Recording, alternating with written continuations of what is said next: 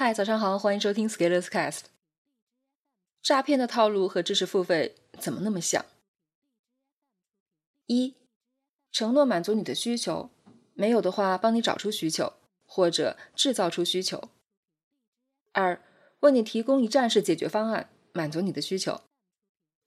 三，在满足你需求的过程中，要你进行必要的配合。以上三句话，你看着是不是很眼熟？这是我刚刚在文章。人会受骗的根源找到了，诈骗的万能公式居然这么简单，里面看到的。这篇文章总结了一个诈骗行业的通用万能公式：A 提出需求，B 提供帮助，A 进行配合，B 对 A 的诈骗。哎呀，这个三段论和知识付费的成交文案几乎一样一样的。先戳你的痛点，比如有的人写太辛苦的钱，我劝你不要挣；有的人写。太轻松的钱，我劝你不要挣。你看，两个标题正好相反，总有一款适合你。点开一看，就是麦克。戳到你的痛点，你就有了情绪波动，就有了焦虑。这时候你就需要缓解焦虑，让心情平复。于是你的需求来了。如果你看了没反应，没关系，继续找。公众号文章、短视频、朋友圈、大海报，总有一款适合你。让你有需求。当你有了需求以后，一站式解决方案就来了，帮你赚钱，帮你成功，帮你读书，是不是很爽？要达到这个目的，你需要做一件事情，就是扫下这个码，马上支付购买。现在优惠活动期间，还可以享受只减二十五元的福利。于是你下单了。当然，诈骗是一种违法犯罪。知识付费是一种商业行为，前者危害面大，从业者多被安全部重点打击；后者市场规模不大，市监局未必有功夫管。但是从影响人的角度来看，诈骗无疑是做的最绝，对人民群众人身财产伤害也是最大的。但是现在知识付费的文案也有一种趋势。就是从超级大毒龙身上也开始学一些迷惑人心的技术，就像搞贩毒的人突然有一天洗手不干了，搞起了诈骗，弃毒从诈，相当于降维打击了。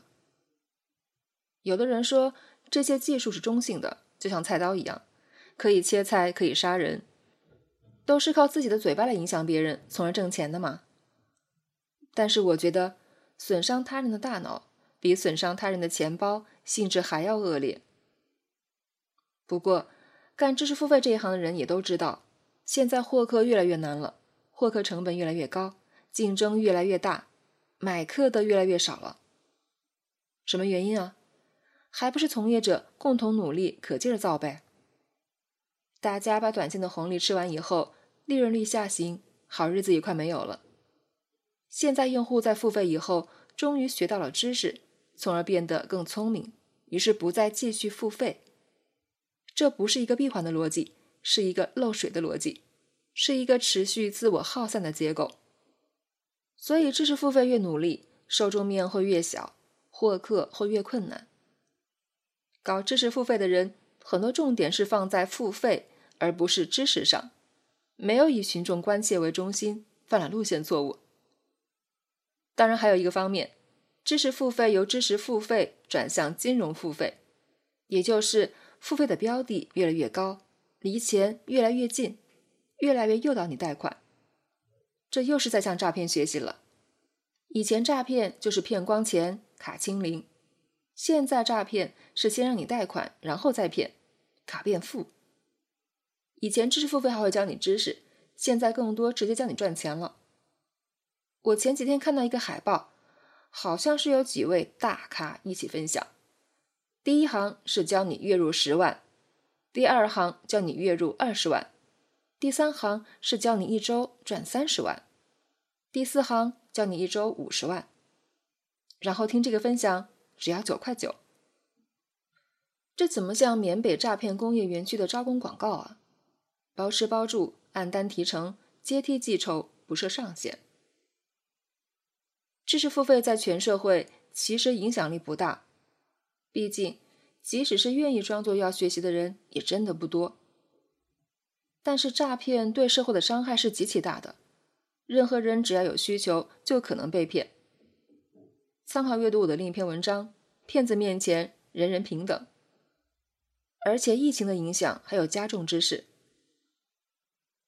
好好梳理一下我们认知上的漏洞。我们要打开窗户，让新鲜空气进来，但是又要防住苍蝇、蚊子和臭虫，这是一生的事情。不过真的很像啊。